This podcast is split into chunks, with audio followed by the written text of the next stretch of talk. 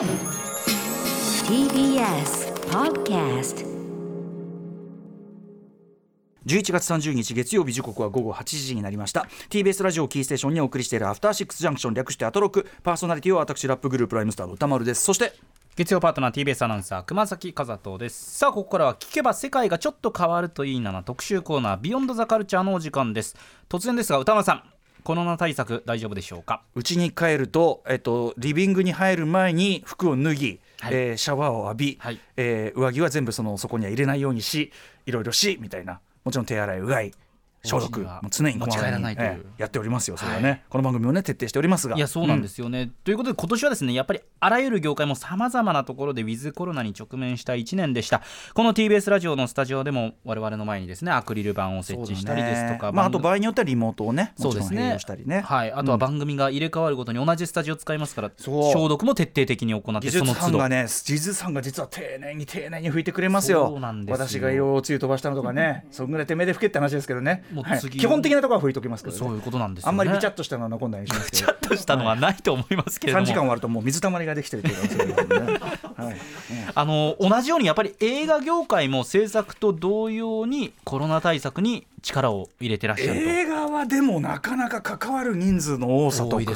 撮影自体どうやって。うるん、あと当然セリフのやり取りとかそねのね。どうしたってこうねある種の距離というのがありますからね、さあどういうふうにやってるのか。いってみましょう。こちらですウィズコロナで変わりゆく映画の撮影現場。その最前線では一体何が起きているのかレポート。by 映画秘宝岩田和明入江優監督。はいよいしょ、えー映画作りの最前線でよろしくお願いします。ねお願いします、えーどんな工夫を凝らして本当に撮影とかしてるのかちょっと我々もね全くあの作品だけ見てる分にはね、預かり知らぬ気にはなってるんですけど実際分かってない。ね、でも少しずつ少しずつやっぱり制作進んでたりね、はい。新作やったりしてるからというあたりで、えーこれまではですねコロナ禍のリモえコロナ禍でのリモート映画の可能性についていろいろご報告いただきました、えーまずは雑誌映画秘宝編集長岩田さんです。いらっしゃいませ。よろしくお願いします。はいよろしくお願いいたします。あ熊田君は初めて？はい初めまして。はいなるほど横にはいはいアクリル板越しですがよろしくお願いします。さあそしてですね実質制作映画、まあ、最新作はね「えー、シュッシュシュの子クランクアップ」今ねいろいろ目下、えー作業中の入江優監督ですいらっしゃいませよろしくお願いします。はいご無沙汰してますよろしくお願いいたしますリモート以来ですね。あそうですね、ミニシアター特集の時にもね、はいお世話になりましたけどね。はい、ということで、えー改めてじゃあ岩田さんと入江監督お二人のプロフィール紹介熊崎さんからお願いします。はいまずは岩田和明さんのご紹介です雑誌映画秘宝の編集長映画秘宝は1995年に編集者で映画評論家の町山智博さんらによって創刊された映画雑誌です。今年1月に一度休刊となったのですが4月から無事双葉社から電撃復刊されました。このアフターシックスジャンクションでは月1回のペースで登場。中でも今年の5月21日木曜日そして9月2日水曜日ではコロナ禍でのリモート映画の可能性について報告をしてくださいました。これ振り返ると映画秘宝今年激動のっつうか、そうですななんて年だ。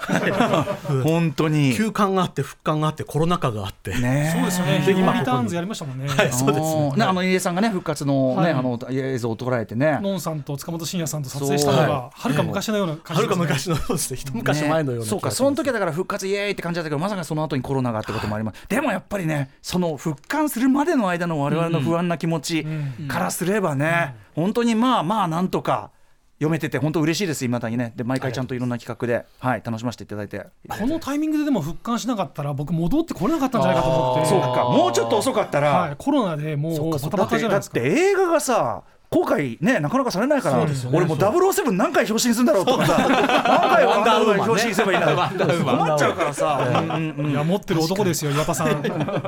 はい、でも映画秘宝だからこそ俺いろんなフレキシブルな紙面作りで、ん逆になんかこの時期だからこその記事構成みたいなのはやっぱね秘宝の強みだなと思ったりしましたそれはね。ありがとうございます。はいえーということで後ほど、えっと、コロナ禍で撮影現場いろいろねあの取材されたということでどんなふうにね皆さんさあのやられてるのか最前線の状況をレポートしていただきますそして入江優監督はい入江優監督です。1979年生まれ。2009年の映画 SR 埼玉のラッパーが各所で絶賛されまして特に歌丸さんはその年のシネマランキングで年間1位に選出。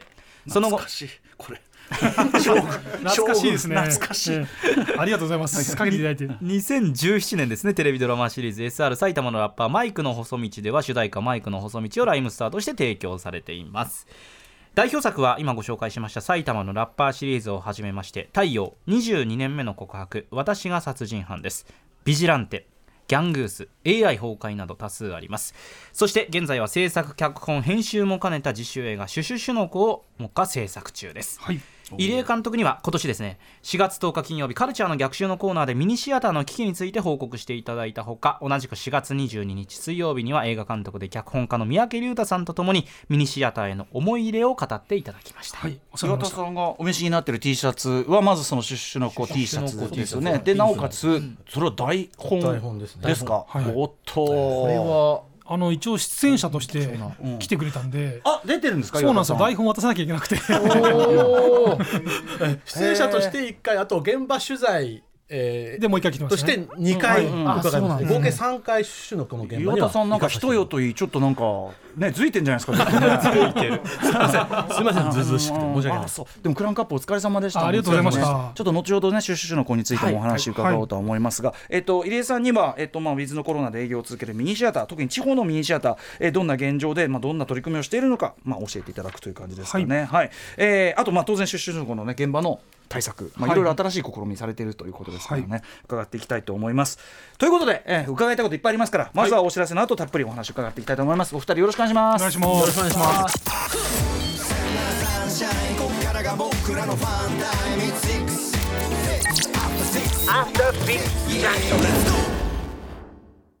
時刻は8時8分です。TBS ラジオキーステーションに生放送でお送りしています。アフターシックスジャンクション。この時間は特集コーナービヨンドザカルチャーをお送りしています。はい、今夜は雑誌映画表の岩田編集長、そして実制作映画シュシュシュの子をクランクアップしたばかりの入江優監督にお話を伺っていきます。お二人よろしくお願いします。お願いします。お願いします早速ですが今夜のテーマはウィズコロナで変わりゆく映画の撮影現場その最前線では一体何が起きているのかということでここからは前編後編で分けてお送りいたします。まず前編はコロナ禍における映画撮影の現場レポートそして後編は入江優のフィールドワーク報告ウィズコロナのミニシアターの実情と題して伺います。早速前半です。行ってみましょう。今年はまさに映画史の分岐点、ウィズコロナの撮影現場レポ。ートはいということで、まあ、あのコロナ広がってですね、まあ、リモート映画っていうね、まあ、例えば Zoom を使ってなんかやるとかっていうスタイルが広まったのも今年の大きな特徴ですが映画界も、まあ、その撮影とかもねどうやってやるんだって今までこうやってたっていうのは通用しない、えーまさに映画史の分岐点というふうに、えー岩田編集長もおっしゃっておりました。そしていろんな試みがね、えーされているという、えーということで実際に撮影現場足を運んで、えー、といろんな対策とかいろんなやり方しているのを、まあ、見てきたそうなのでぜひその話そうですね。大小合わせてまあ4本ぐらいコロナはい。禍後、ウィズコロナ期間中に、まあ、映画の撮影現場、はい。取材をしましたので、まあ、その中で実際に僕がね、見たり聞いたりしたことを今日ちょっとご報告できればなとい。うふうに思ってます。ぜひぜひお願いします、さあそれでは早速こちらの現場から参りましょう。入江優監督最新作最新作「シュシュシュの子はい、ということで今日もお越しいただいている入江監督もう楽しみにしてますよ、シュッシュシュの子。あありがとうございます。はい、言い。づらい。ね、シュシュシュの子」はい、ということで、どどんな作品か簡単にご紹介、小崎君お願いしはい、ます。シュシュシュの子です。主人公は25歳の女性烏丸美優。美優は友達が少なく小さな頃からできるだけ目立たず息を潜めるように暮らしてきました。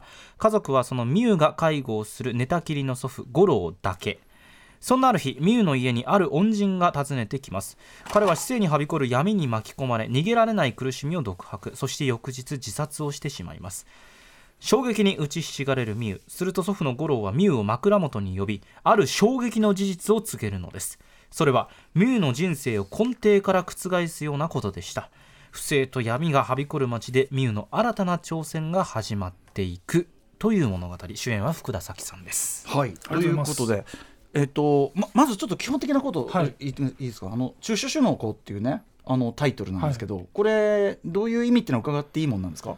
これはですね今回あのストーリーをあんまり明かしてなくてですね、はい。映画をご覧いただいた時に、ん。分かるようなタイトルにしようと思ってつけてるんですね、だからねちょっと説明がしづらいんですよ。これは見ればわかるというね。見ればそうですはい。ことに。して見ないとわからない。です。そういうことです。わかりました。シュシュの子まずねあの入江さんにちょっとまずは伺いたいんですけど、はい。これあのえっと久しぶりじゃないですか実習制作ってそうですね。いうのはね。はい。えっとまあこのタイミングでなぜこれを作ろうと思われたのか。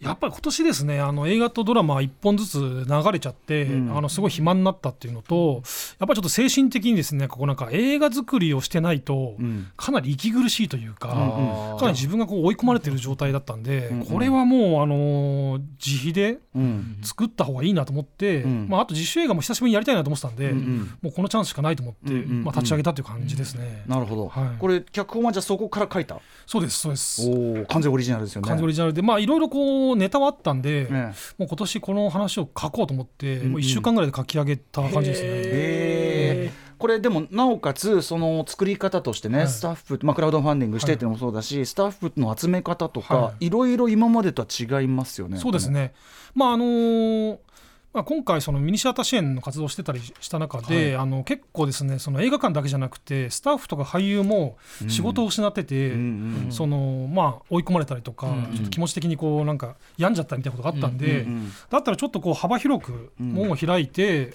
公募しようかなと思ってうんうん立ち上げて、まあ、やってるうちにあれこれどうやらちょっと自分の制作あの貯金だけだと持たないなと思って、うんうんクラウドファンディングも使わせてもらったっていう感じですね。うんうんうんスタッフもなんか割と若い人集めてるみたいなことですよね。そうなんですよ。基本的に来るもの拒まずで、んあのもうメールとか面談で、あのうん Zoom とか使ってですね、はい。あのうん。面談させてもらって、うん。あの集まってもらった感じですね。あとねあの主演が福田咲さんってねここはすごいある種まあメジャーなっていうかさ知られた人でもあるじゃそうなんですよあかのもうオーディションさせてもらってええ。何人か最終的に残ったんですけど、はい。ええ。まあ、一番役に合っててあとまあ今回そのなんていうんですかねいろんな要素があるんで、うんうん。それをこうできる人っていうんで、選ばせていただいた感じです。そうだからはい。福田さんが主演でキャストってことだからこれはだからそそこにはっきり理由があるに違いないみたいな。まさにそれもねすごいですね。いやいやすごいすごいそのでそれが何かは多分見てのお楽しみなんだろうなと思うし、あのめちゃめちゃ楽しみにしてますよこれはあありがとうございねます。はい。そしてその現場をじゃあ岩田さん取材された。はいそうですね、うん。はい。どうでしたか？その様子というかもう本当にゆったり撮影。ゆったり？あ。ゆったり撮影。はい。で僕最初に現場初日伺った時に、えっと、プロデューサーの関さんはいはいはい。コギトワークスの関さんに、えっと「現場どうですか？順調ですか?」って言ったら「超順調です」って、一言快活に言われてですね、でどうして？って聞いたら、あのすごくゆったりスケジュールを取っている、ええだからもうやっぱりその現場のスタッフの方々が、まあ、チーフスタッフ以外はボランティアのスタッフさんで、こうまあ、現場経験がない、初めての経験のスタッフさんばかりだから、そんなにタイトにね詰め詰めにねプロの現場の、と同じタイムテーブルで、日々スケジュールを作ってしまうと、もう回らなくなってしまうから、というふうなことをおっしゃられて、はい。それはもう狙い通りそうですね。成功って感じあともう一つは自主映画なんで、いわゆる商業映画だとこうタイムスケジュールかなり完璧に決まってて、一日撮影がこう伸びると、その分だけお金がかかるみたいなのがあって、自主映画だとそこをバッファ見とけるんですよね。余裕持って、はい。もうあとちゃんと寝るというか、うんうん。でもし来週急にこうコロナの数が増えたら、ん。一旦ストップみたいなことも想定して、うんうん。かなりゆる緩いスケジュールにしてたんですよ。このだから実制作映画ならではのフレキシビリティみたいなとこが、うん。はい。逆に今の時代のあれにはサバイブするには合ってるっていうかそうですね。極端な話、来年まで解散みたいなこともありかなと思ってたんですよ。場合によっては最悪の事態があった場合ね、ええだしその、まあ、それがなくてもね、そのスタッフの過重労働みたいのって、はい。やっぱりあの労働環境みたいのって、はい。まあ、日本映画のみならずだけど、はい。全体日本のそういうエンターテインメント業界全体がちょっと克服しなきゃいけない、そうですね。ね、課題でもあったと思うんで、なんか、まあ、いいある種こう見直すいいタイミングだったみたいな。だと思いますね、うんあのかなり海外だと労働時間厳密に守ったりとか、うんあの睡眠時間とかをちゃんと決めてるんですけど、うんうん。日本映画はそこら辺送られ送られ送られてたんで、まあ、ちょっとここが見直すきっかけになるかなとは思いましたけどね、今年が。実際現場でどうですか？仕切ってこっちもやっぱ効率いいじゃんみたいなやっぱりねあのみんなちゃんと寝れるんで、ん。あのクリエイティブな発想になりますよね。言わず言わずまあまあまあまあ もうぼーっとぼーっともう何日寝てないってやってるよりは。はいるんですけどねっていう。しやっぱ笑顔が増えるんで、あーまあね。あの健全健全です単純に。いいいいですねなんか。笑顔が増えてる原因がもう一個あるんですよ。ほとにかくご飯が美味しい。あーそうですおね。ーこれすごいこだわられたって入江さんはいあのーまあ、日本って弁当文化があるんですけど、はい。結構その撮影がこう、まあ、逼迫してくると冷たい弁当とかで、うん。うん。頑張らなきゃいけないんですけど、やっぱりあったかい弁当ご飯を食べて、うんうん。あのみんなでこう顔を合わせてお互いのなんかこうコミュニケーション取るっていうのが、はい。やっぱコロナ禍では重要だなと思って、うんうんそうすると誰が体調悪いかとかすぐ分かるじゃないですか、うんうんうんだから今回ね一番日本の今年の撮った作品の中で、ん。食事が充実した現場を目指そうと思ってかなり達成できたと思うんですよ。ね。でやっぱ士気が上がってる感じだったそう現場の基礎的なモチベーションがぐんと上がるんですよ。その結果、ね。現場に笑顔が増えて、撮影がどんどんスムーズになるんですよね。これはでもどんな現場もそうだね。ライブライブとか行ってやっぱ乾き物だけポロッと置いてある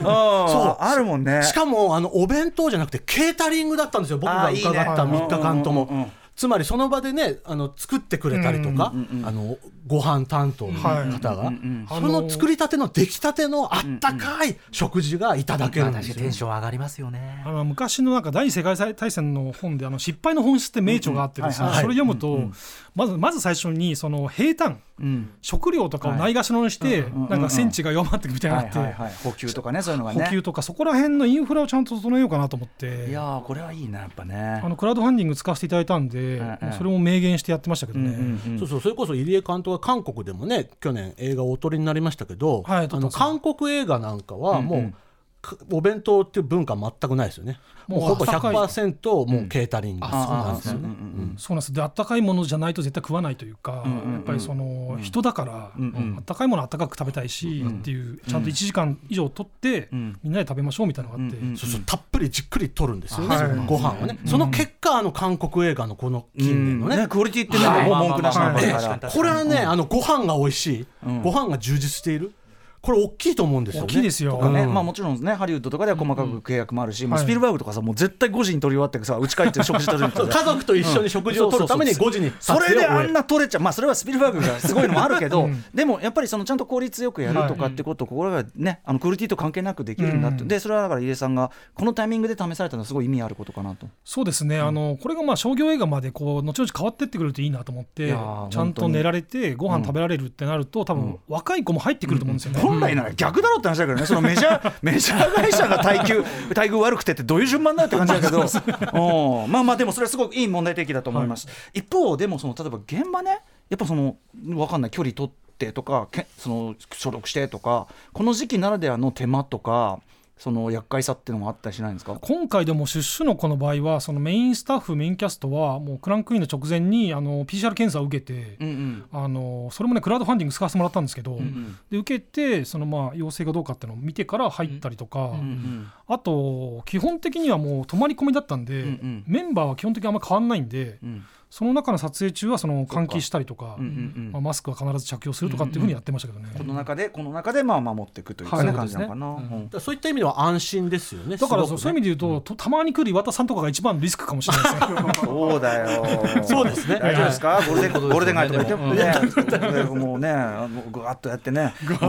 大丈夫。僕もあの一応あのコロの地の続編の現場に行くときには、あのきちんと PCR 検査を受けて、陰性だっていうことが証明されて、はい。えー現場に足を踏み込みました、あそうかでもそうだよね。各現場そこの中で当然ねこそうそこはこうあれなわけだから、あと他にその現場的な工夫とか。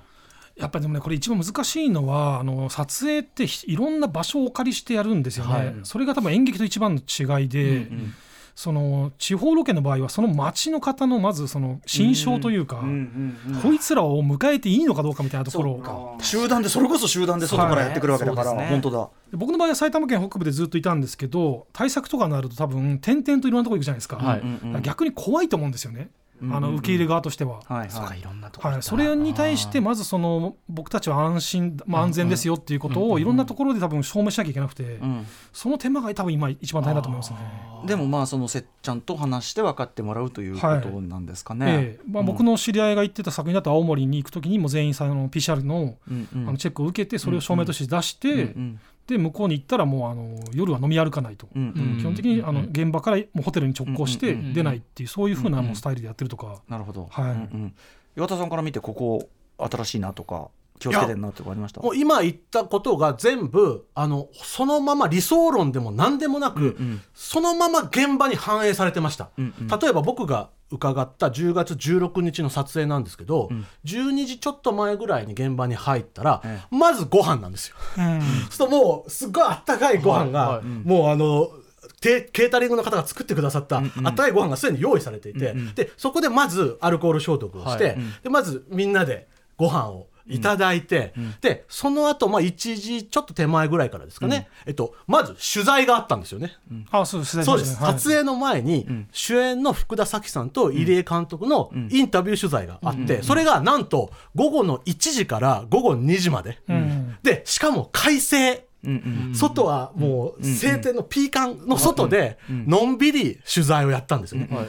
僕もね10年以上、えー、といろんな現場行ってきましたけど、こんなゆったりした現場取材初めてでしたね。はい、でまずそんなゆったり1時間もかけてこんな天気がいいのに取材をさせてくれてそれが終わってから2時から14時ぐらいから撮影が始まると、でしかもその撮影もすごく早かったですよね、サクサクサクサク進んで。あ終わりはそうですね。はい、もう17時にはこれ交番表でも17時終了ってなってますけど、もう交番通りに終了して、もうあのみんな、えーそれぞれ、えー、3355帰っていくと、えーというですねすごく優秀進行な現場、ご飯も美味しいゆったりしている、ね、全員 PCR も受けたりして非常に安心の現場である、っていうところが本当に、あまさに、えー、とウィズコロナ中というかコロナ禍後、こういうふうに映画作りっていうのは作っていかないといけないんだなっていうのをすごく感じましたね。あとやっぱりそのその、まあ、コロナ対策のスタッフを作るっていうことですかね。あ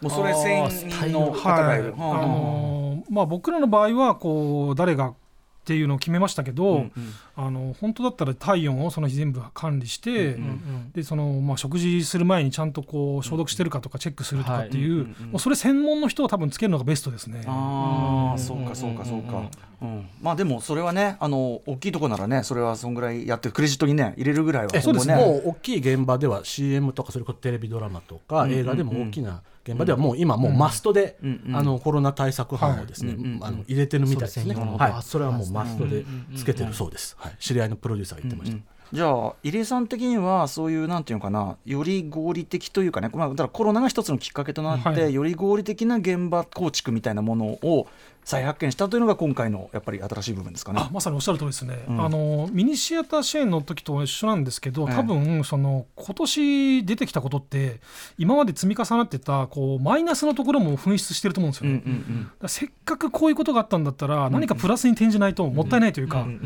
ただなんかこうゼロに戻すだけだと、はい。何のためにこんな苦しい思いしてるのか分かんないじゃないですか、そういう意味で言うと撮影現場のこうなんていうんですかね合理化とか、んまあ、豊かさみたいなこともん。これからにつなげていきたいなと思いましたけどね。ちなみにその脚本書く段階でそういうこう現場規模であるとかね、そのこの状態で現場を回すことであるとかってある程度やっぱ想定されてこの感じにしたんですか、あ想定してますね、うんうん。もうあの僕の作品はビジランテとかもそうなんですけど夜が多いんですけど、うんうん。夜が多いと多分寝れないからやめようとか。でなるほど。もねてなんかストーリー聞くとテーマ的にはノワールっぽいから、はい。やっぱ夜撮りたくなんじゃないですか、そうなんですけどあのやっぱ夜ってライティングも時間かかるし、うん。準備にね。そうですね、うんそこら辺のやっぱりこう予算面とのこう兼ね合いもあったりするんで,、んでどうしてもやっぱ夜だとこう昼夜逆転して体調がおかしくなったりもするんで、はい。そこら辺のことをかなり考えながら脚本を作ったんですよね。逆に言うとまあでも夜じゃないその地方ノワールっていうかそれをやれやるっていう挑戦でもありますもんね。あまさにそうですね。うんうんうん。はい。まあ、夜はビジランテでやってっからいいね。そういう意味ではね。そうですね。はい同じことやってもしょうがないっていうのもあるかもしれない。まあでも夜のシーンもありますよね。ここぞというところで、ね、まあありますね。ありましたね、はい。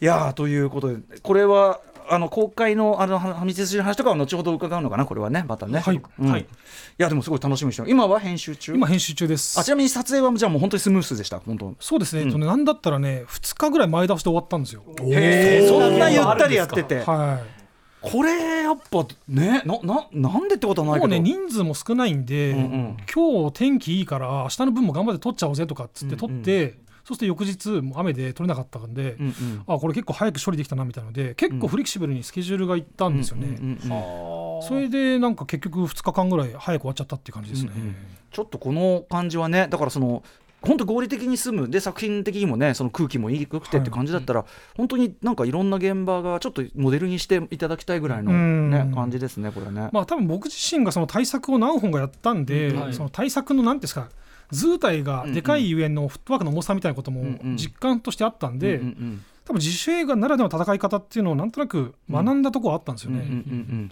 確かになんかその一つ変更するんでも絶対追いかけてなきゃいけないとかねそう絶対ありますもんね。はい。うん、でもなんかそういうフレキシビリティももちろんねとかあとやっぱりスタッフに対するほねホスピタリティというか、うん。そこがメジャーがちゃんとしてなくちゃどうすんだって感じもするから、そうですね。そこはまずはね、ええ。まあ、うん。多分その飛沫とかいろいろありますけど、一番良くないのは免疫が下がることじゃないかと思ってて。あーなるほど。ねまあそっか。根本としてそうかやっぱりですよね食事と休息ですね本当だ。ですよね。睡眠はい。基礎。本当だ、睡眠が最優先ということですね。そうですね。本当そうだ。だからそういう意味でもあのこの機会にいろいろ整えるっていうのはまあ全員にとってプラスというね、これをお聞きのね関係者の方必ずいると思うんでねいかがでしょうか？これどの業界も言えるね。そうですね、はい、スタッフへのホスピタリティっていうのをね、そうそう。ね自主映画から学んだという、そうですねそう じゃああのね我々ライムスターの現場も無理せず切り上げる。無理せずこうねうん深追いせずにね。深掘りせず、もう今日は飲んじゃおうみたいなねそういうね。飲んじゃう飲んじゃうのかそれはよくない。はい、ということで、えーじゃあ、獅子の娘、そんな感じで、岩田さんとね、あの入江さん、ちょっと両方ありがとうございました。はい。はいでは、岩田さん、さらに他にもいくつか撮影現場行かれたということで。そうですねいろいろ、えっと言ってきたんですけどよく考えてみたらなんですけど、そういえば「秘宝リターンズ」を入江監督と、ん。あの一緒に撮った時って実は3月11日だったんですよ、うんうんうん。だからこのす写真を見るとねあのマスクスタッフの方マスクしてらっしゃいますよね、うんうんええ。まあ、すでにね、もうね。はい、うんうん。なのででもこの時はまだソーシャルディスタンスっていう言葉もいわゆる濃厚接触なんていう言葉もまだなくって、うんだけれども、マスクとアルコール消毒液が全くもう街から消えて、ういう時期ですね。ええ僕あのアルコール消毒液難民になったんですよ、この撮影日の、はいはいもう直前にどこ行っても売ってない。ネットで買ってももう2週間後3週間後、はいだけどもう当時からすでにもうアルコール消毒液とマスクはマストだっていう雰囲気にはなってたんですね、だからないといけないと思ったんで、ですが全くなくて、まあ結果的にはお手伝いで来てくださった方が、えっと、アルコール消毒液を実はたくさん持っていたので、その方のアルコール消毒液をお借りして撮影に臨んだというのはありました、だから秘宝リターンズの時は本当に、えっと、コロナ禍前夜というか、そうですね、でも基本的にスタッフは結構マスクしていましたからね、うんそうですね。もううん。うん。うんうんそうか。でもそのねそっていうところからシュッシュッシュってもう本格長編まで、はい。短期間にねよくこのなんていうかなこう構築されたというかさ状況をねからその間に結構撮影してた組のリサーチは結構しましたね、ああそっか。他がどういうところで苦はい。労しちゃってるとか、そのロケバスに乗るときにはい。何席間空けるんだとか、はいはいはい。でもそういうこう横の情報のやり取りなんかも普通だったらそんなしないようなのが多分そうですね。はい。ありました。そういう意味ではあの横のつながりができて、うんみんなで集まってそのリモートですけど、うん。あの感染症専門のお医者さんの話聞くとかそういう会もあったりして、勉強会だ、はい、普段だったらつながらない人たちがつながったっていうのはありましたね。なるほどなるほど、いやすごい。でも入江さんさすがなんていうかこの状況を、うん見事に生かしてって感じですね。でも岩田さんが一番多分現場いろいろ回ってるんで、はいい、ろんなモデルケース知ってると思うんですええそうなんですよ。でその後に行ったのが、これが3月の下旬3月のドンケツぐらいなんですけども、うんうん私を食い止めてというこれノンさん主,、演の、映画ですけれども、ん。この現場に行った時に初めて、ん。私を食い止めて新型コロナウイルスに対するガイドラインという書面が、ん。えー撮影現場取材に来るマスコミにも配られましたね。3月の段階ですよね。3月のもう下旬ももう,、もうあの一番最後ぐらいですね。はい。まあこの時はまだ、まあ、いわゆるあのサーモグラフィーで検温とかまでは行ってない段階ですね。なので独自におのおの現場に来る人は、えー、37度うー5分うー以上の人は来ちゃダメですよとか、それこそまあ現場ではマスク着用とか、それこそ撮影のう前には手洗いうがいアルコール消毒の徹底にご協力くださいとか、あとは、えっと、差し入れ禁止、うん。ああまあね、ええ。そうだよね。はい。そうかそうですとかあとはまああといわゆるうーテストとかが始まる直前まで我々取材班も全然ちょっと離れた別室で待機、うんで本当に撮影があの始まろう。いよいよ始まるぞという時に初めて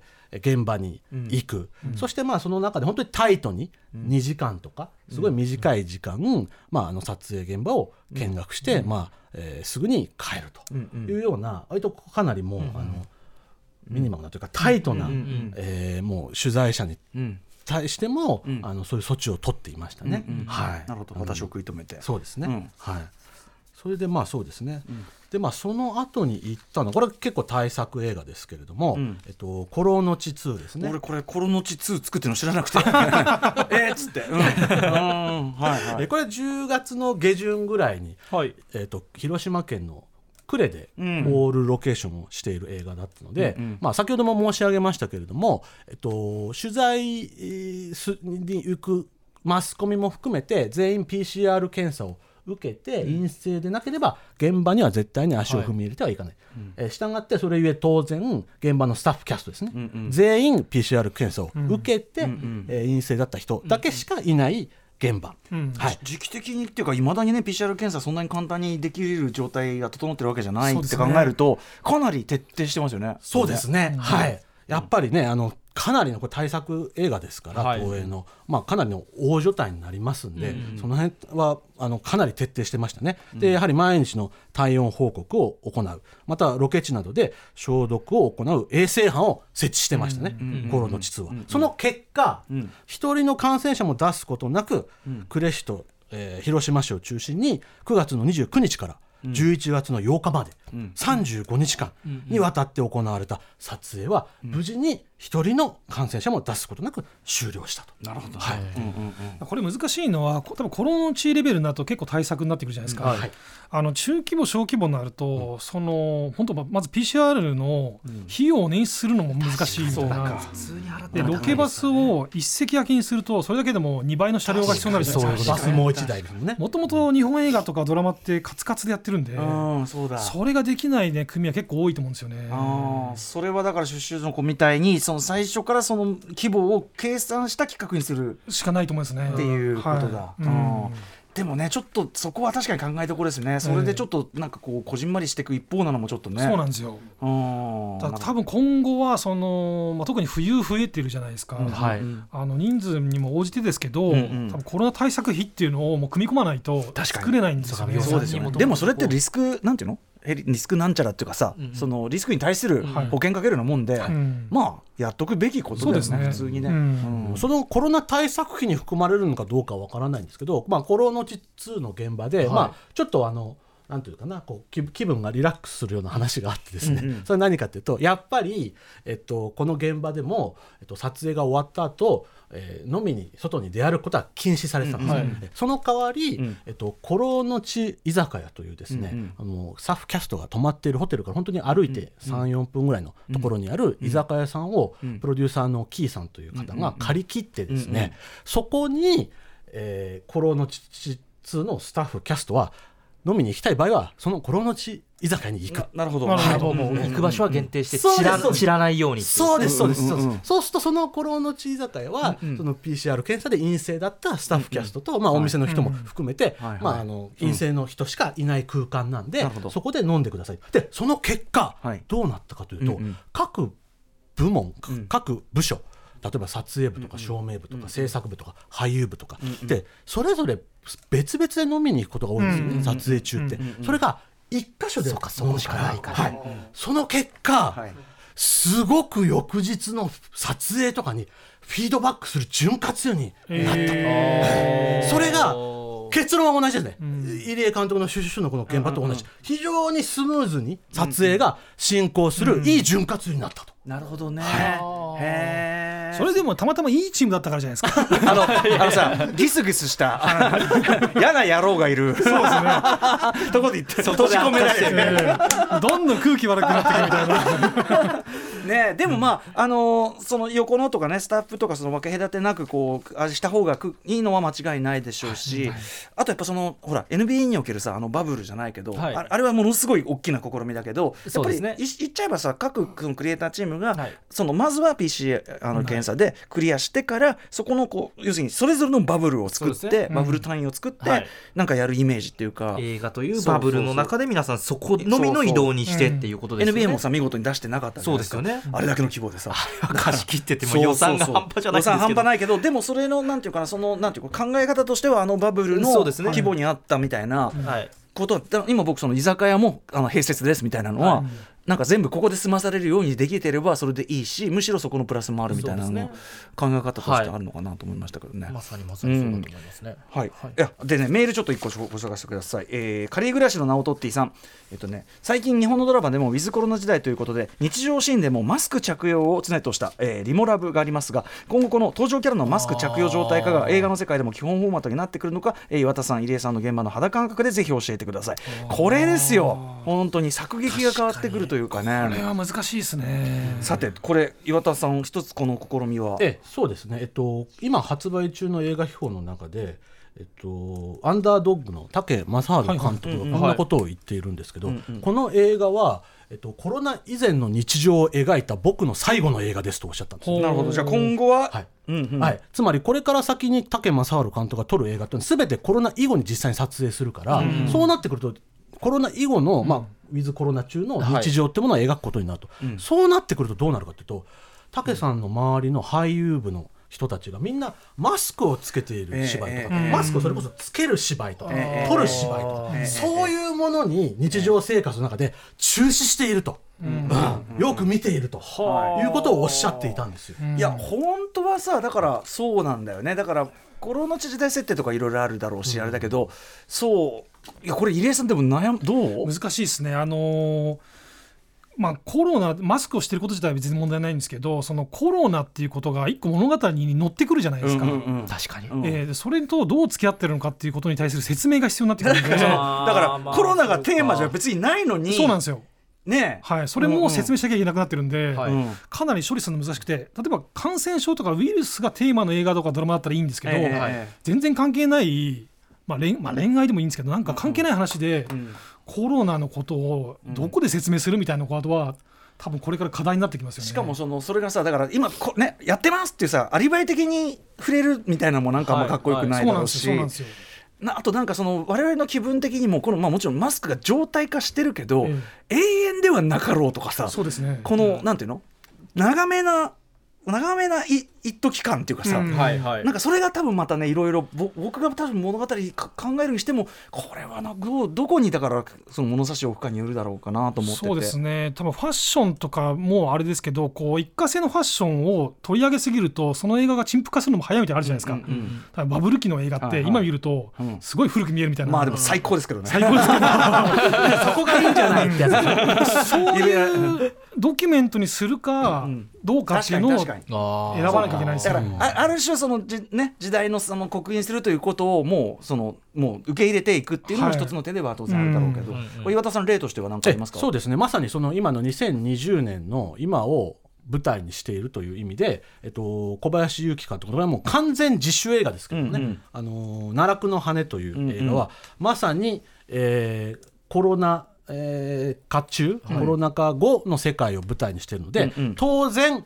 えー俳優部は全員マスク着用。はい、もう主役も、うん。えー脇役も、ん。えーエキストラも含めて全員マスク着用。です、これはね小林勇樹さんならそういうことはやるだろうって感じがしますよそれは、うん。ちなみにこの「えー奈落の羽」という映画は、まあ、ブラック企業に、えー勤めながら辛酸をなめている、まあ、梅本仁義君演じるサラリーマンが、まあ、日本の社会構造に対してスケボーで反撃するという、まあ、スケボーストリートスケボーアクション映画なんですけども、まあ、なんですかね。小林幸版ミッドナインティーズみたいなそう。あーそうです。ねそのイメージが一番近いと思います。うんうんはい。はいはい。で、まあ、あの完全にコロナ禍後の世界なんであの俳優部は、えー全員マスクフェイスシールドも着用ですし、さらに、えっとスタッフがですね完全に、えっと現場に小林勇樹監督しかいないんですね。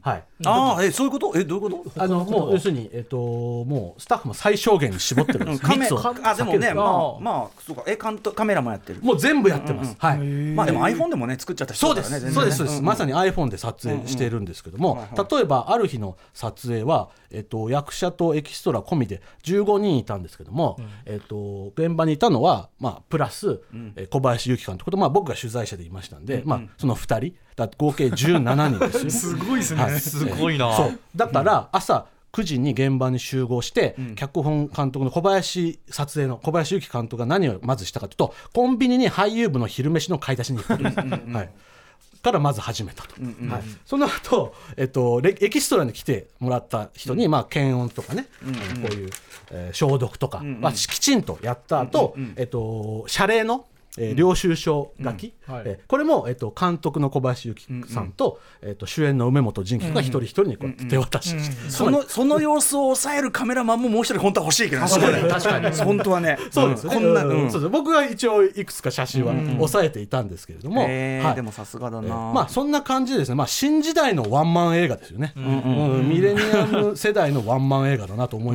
いながら見てましたね、だ昔塚本慎也監督の「鉄を初めて見た時に驚いたクレジットですよね、もう監督脚本撮影、えーね、照明、特殊メイク全部塚本慎也って書いてあったじゃないですか、撮影と出演ってどうやって一緒にやるんだろうとかね。いろいろなんか謎が多かったですけども、それの、えー、と完全に、えー、と現代版ですね、デジタル版ですね、はい、でも予算は貯金が作り尽きるまでだし、あと俳優部もロケ場所もツイッターで全部募集するし、っていう感じですよね。まあ、小林由紀さんはだからそこういう時にそのやらない理由みたいなものをつけたくない人だろうから、うん、多分そのあのこれでいけるっていう方を証明していきたいっていうか、自らの身をもって多分そういう、ね、作家だろうと思うから。そうですね。でそれでまあいろいろこうもう現場もですねこれがまたものすごいサクサクサクサク進んでですね、もう撮っては、えー確認して撮っては確認してまあ、それこそあの誰の誰の話を聞く必要もないですからね。まあそうですね。自分の判断でそうですね、はい、でこのロケ場所がですね丸々2日間抑えてたんですけども、なんと、えっと、1日目のですねえっと、もう15時には終わっちゃいましたね、すべてのシーンというか、カットを撮り終えてしまいました、はい、エキストラの人たちも15人ぐらいを丸々2日間抑えてたんですが、もうおお昼過ぎ、1時前ぐらいにはもう解散でしたね、はい、やっぱりもうスタッフが小林祐希君1人しかいないので、これで自分で撮影もしたりしているので、もうすべてはもう彼の判断なので、もうなんかこう余計なあのノイズがないというか、ですごく現場がシンプルになった。でまあ、あの主演のこれは梅本仁義君が現場で言ってたんですけれど宮も本仁君って前のあれも、あのそうだあれだはいはい。そうですね、あのおなじみの、えっとはい。やっぱり現場の人数が少ないとやっぱあのすごく出しやすいって言ってましたね。演技もね、はい。しやすいですもんね。その通り。うん。そう。だからねうん。あの要するに、えっと見ら見られてるということは自分も見えるんですよ、あね。の、け堅牢地がさこうやって撮るときはこうやってふこう顔伏せてこっちがみ,、ね、みんないなくなってこっちが見るっていう、そうなんですか？そうそうそう、けう。ん。そそれは要するに梅本君の言葉を借りると、圧迫感があるっておっしゃってたんですよ。はい、だから現場の人数が少ないこういう、はい。なえっと奈落の羽みたいな作品だとすごく出しやすい、うんその結果すごいナチュラルな演技になって、カット数も重ねなくて済む、なるほどね、うん。うん。そうかといそう利点もだから。利点もそうですね。だからやっぱさ、そのまあだからこれは小林由紀さんのその戦い方というかね、その作品に多分合わせていろいろ設計されたと思うし、まあ入江さんの素質もそうだし、はい。さっき言っただからその作品に合わせた合理的な設計っていうかさ、あの制作のプロセスも含めた、はい。多分そういうのをあの毎回ちゃんと本来だったらさ映画ず作るんだったら作品作るんだったらやるべきことをよりやるタイミングになったっていうか、ん。なんかそういうふうに取れるかなと思ったんですけどね、はいうん、だからまあそういう意味ではあのクリエイティブにもプラスになりうるということをねそう皆さん証明されてるって感じだと思います。本当にスタッフとかね俳優へのホスピタリティをねこんなに自主映画から学ぶとうは。ん。なかなかないですよね。いやだから大きい組織はさもうあの慣例とかさこういうまあことになってっからとかさ。動きにくいっていうの動きにくいのも分かるけどね。うんちょっとここの時代ですからちょっと参考にしてみてはいかがでしょうか、さあということで後編いってみましょう。後編。こちらです。入江優のフィールドワーク報告。ウィズコロナのミニシアターの実情。はいということで入江さんあのー地方のミニシアターとかの現状みたいなところでち入江さんご自身がいろいろはい。見てきたんですか？そうです。あの、まああのリモートで結構取材させてもらってたんですけど、やっぱりその緊急事態宣言明けた後にミニシアターがどうなっていくのかってやっぱり足を運ばないと分かんないなと思って、あのまあできるだけ行くようにしてるんですけど、まあ昨日ちょうど神戸の元町映画館っていうところに行ってきたんですけど、はい。はい。結構お客さんが並んでたりして、そうするとなんかちょっとほっとしたりとか、まあ、あと実際にスタッフの方とこう顔を合わせて話してみると、空気感が分かるみたいなことがあって、まあ、あと地元の埼玉県の深谷シネマっていうところでは、まあ、ちょこちょこ館長と話して、ね。最近どうですかみたいな話を聞いたりしてますね。でそういう中でどうどうですか？その各地の現状というのはそのもちろん大変は大変なん大ですけど。変でやっぱり一時期秋ぐらいにこう復活の兆しが見えてみんなほっとしてた感じはあったんですけどまた増えてきたじゃないですか、はいあの陽性判明者というか、えそうすると今度はですねあの各自の判断が結構また戻ってきちゃってて、あのまだ行きたくないってお客様いるわけですよね。はいはい。その方のためにはやっぱり席を開けてやるとか、はうん。でもうちはもうちょっと限界だからもうフルで入れないと無理だとかっていうのが、ああのそれぞれの映画館ごとの判断になってきててそれはちょっとかわいそうな感じはしますね。そうだよね、うん。一律でで、ね、別に今となってはもはいや継続してお金が出るわけでもないし、そうですよね。なんか自助って言われてもね。そうなんですよ。だから次女って次女って？みたいなね。うん。であうんの6月ぐらいにあのミニシアターエイドっていうクラウドファンディングを、はい。あのまあ深田浩二さんとか浜口竜介さんが立ち上げて、はい。その時はこうみんなで頑張って支えるって感じだったんですけど、うんうんまさに今ちょっとこう自助モードになっててですね、うんうんうんそれぞれみんな苦しくなってきてるじゃないですか、そでそれぞれの多分苦しさのグラデーションが違うんで、はい。ええあと地元の人の空気も違いますよね、うんちょっと今行きたくないなとか、うん、なんなんでこの状態で開けてんのとかっていうのをええ各自が読まなきゃいけないんでええあの来年までやっぱりこの空気は続くんだろうなと思ってますね。なんか僕のあれだと例えば映画館ね、ひ普段から満杯満席で入ってる平日でから満席で入ってるわけじゃないんだから、はい。そのまあ一個分けモードとかでなんとか回せないのとは思うんだけどそれってやっぱ難しいんですか？あの難しいのが結構ミニシアターの場合はですね、あの平均的に入ってペイしてるわけじゃなくて、うんうん本当に一握りのすげえ入る作品で、そうかそうかそうか。それ以外補ってるのが多いんですよね。チョ。コレートドーナツ入りましたみたいな。そうなんですよ。そうかそうか。それで埼玉玉のラッパーみたいなのが入んなくても、なんとかやってるぜみたいな感じで。入ったじゃないの。入ったじゃないの。結果として。ロングランロングラン。一律にその全部席を半分にしていいかっていうとねまた難しいんですよ。そうかそうか。そういうペイの仕方もあるのか、はうん、これどうえどうしたらいいとかありますか？い、でねまあちょっとあの結論になっちゃいますけどその出資の子を作ろうと思った時に、うん。その2020 21年来年にうん。ミニシアターでかける目標目標にしたんですよ。はい。うんまあ、脚本の1ページ目にも書いたんですけど、はいあの忘れないようにコロナ禍で苦境に追い込まれたミニシアターへ向けて作るっていうのを書いたんですけど、はい。今までその制作者と映画館って結構分断してたというか、うんうんうん。まあ、同じ映画業界なんですけど、はい。お互いの領域でこう頑張ってやってたのが確かにうん。ちょっと来年うん。もう一緒に多分問題を抱えながらうん。一緒にどうしたらいいか考えていきたいなと思って、うんうんそれでこうまあ出所のこの公開も含めてはい。これからミニシアターと相談したいなと思ってるんですよね。これ具体的にはどういう？例えば、どこの段階になったらその席を半分にするのとかそれってある程度計算しないと、んうん映画館の人も苦しいじゃないですか。確かに。なんとなくでね。なんとなくやべえからみたいなそうなんですよ。今ね、うん。で自助でやれとか言われても、うんそうですよね。全部考えなきゃいけないことが映画館の人に任されちゃうと、確かに、それもうちょっとみんなで考えてこうよっていうのができないかなと思ってるんですよね。うんうんうんなるほど。じゃあちょっとガイドライン作り的なことから始めてってことですか？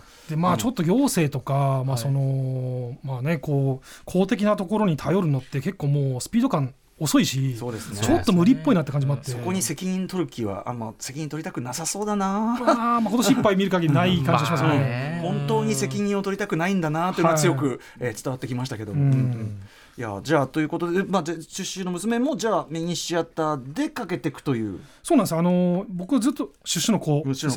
シネコンでやっぱりかかる映画ばっかだったんでやっぱ一緒に映画ミニシアターを回りながらはい。あのそのそれぞれの多分問題っていうのがあるはずなんで、うんうんそれをこう考えていきつつ、あと意外と今回歌丸さんとかのラジオに出してもらってえ。聞かれたのがなんでミニシアターをその支援しなきゃいけないのってことを結構聞かれたんですよね、えうんうんうん。あのメディアの方に。あ改めてメディアからそのミニシアターの意義みたいなことを問われたんで、一応この間特集したんですけどね,、まあ、ねそうなんですよ。もう一回言ってもいいけどさ。でもこれってあの僕らは自明で多分歌丸さんとの自明なんですけど、うんうんそうね。そうじゃない人はね。そうなんですよ。でミニシアターっていうのがどんだけ大事なものかっていうのをやっぱもう一回立ち返って話し続けなきゃいけないんだなと思って、そうですね、うん。本当にね、まあ、大林信彦監督とかがずっとやられてたことなんですけど、うんうんなんかそれを多分もう一回、まあ、見直す機会かなって気がしますよね。うんうんうんうんそれこそねシネコン全席もシネコンシネコンでも本当便利だし、はい。めっちゃ好きだし行くけども、だからこそそのこっちもいるっていうかね、はい。よ余計に大事っていうか今はい、感じがしますけどね。そうですね。あとすごい今さそのかける球みんな困ってるじゃないですか映画の球、はい。球がなくて。そうですね。だからそうすると逆になんかいろいろそういう映画のた僕はなんか劇場行ってるとあのすごくむしろ映画っていうのに対するなんていうの？いいこういう時だから来てみなんてそれそれこそさあのベルモンド映画がさ、大ヒットとかはさ、うん。逆になんかこの時期になんかこうチャンネルが開いてるっていうか、そうですね。旧作のチャンネルが開いた証拠ですよね。あれが入ってるってこといね。ろんな映画が見たいとかいろんな作品がもっとバリエーションが見たいっていはう気持ちがなんかむしろむしろ僕は少なくとも東京の映画館の空気感すごい高まってて。そうですね、あでもね川越スカラ座って埼玉のミニシアターも、あのアングスト不安が入ったとかって言ってて。おえアングストが入ってるのみたいな、ちょっと意外じゃないですか、だからやっぱりあの一番シネコンでかからなそうなやつみたいな。ミニシアターので見るというのははい。その役割があるわけですね。多分ね、川越のね靴下人たちがね多分駆け込んだと思うんですよ。あの浪人生時代の入江監督のような鬱屈した人たちがね。そうなんですよあしかもその鬱屈っていうかねいろんなまあ今の世の中そのそれ幅っていう意味でもさ、いやいよいよそのいろんなこう隙間っていうのかな、はい。ここもいいよこれもあるよっていうのめっちゃ大事だから、っていうのはねでもじゃあ根気よくその啓蒙はやっていきましょうとはい。いうことですかね。はい、ということでだんだんちょっとお時間が近づいてきてしまいました。えーこれあのミニシアターについての本はいいんですか？これこの話。一うん。えーとですねまさに今、えー今日の話入江監督がおっしゃったような話が、まさにドキュメントとして書かれているのはこの「そして映画館は続く」という本ですね、ん。これ全国の東京から北海道沖縄まではい。12館の映画館の、えー監修さん支配人の方のインタビューが載ってます、あと橋本愛さんとか黒沢清監督のインタビューが載っかってて、まさに橋本愛さんなんかは、一番私が鬱屈した時を受け止めてくれたのがミニシアターだったってことをまさに本当に行かれてますもんね。入江監督と同じことを橋本愛さんもおっしゃってます、他にもトランスフォーマーというええ映画配給会社の方のインタビューとか、映画館といえばパンフレットということで大島アイデアはい。さんのインタビューとか、本当にもう多角的にまさに2020年の今のミニシアターをドキュメントした本となってましてこれは今年僕が読んだ本の中でもつい先週発売されたばっかりなんですけど、フィルムアート社から、えーそして映画館は続くあの劇場で見た映画はなぜ忘れられないのだろうという本ですが今年のベストワンの本だと思います。はいそして「シュシュシュの子は」えー来年ですかね、はい。ミニシアターでの上映さまざまな動きも含めてということで。え。夏から秋にかけて公開していきたいなと思ってますんで、ぜひよろしくお願いします。はい、まあその際にはまたいろいろはい。番組のよろしくお願いします。あの岩田さんも今後ともいろいろ。あということでえっと岩田さんじゃあまずお知らせごと最新映画表。はいえ映画表1月号発売中です、はい。えー、と今月は映画監督うベストに120で、えー、入江監督も当然入ってますし、ん。えー入ってますさに僕。はい入ってますよ、はい、本当ですか？入ってるどころかで三宅翔さんが1位だったのも覚えてるんですけど。あ三宅翔さん1位です、そうそうどころか福田咲さんと入江優監督の対談なんかがね、ん乗っかってますので、はい。ぜひお買い求めください。バルボラ、バルボラの二人がね表紙ですね。表紙ですねはい。ヒデさんはシュシュシュの子楽しみにしております。はい。はい。ということで、えー本日はウィズコロナで変わりゆく映画の撮影現場その最前線では一体何が起きているのかというテーマでお話しいただきました、えー岩田さん入江さんありがとうございました。ありがとうございました。ありがとうございました Station after 6 junction.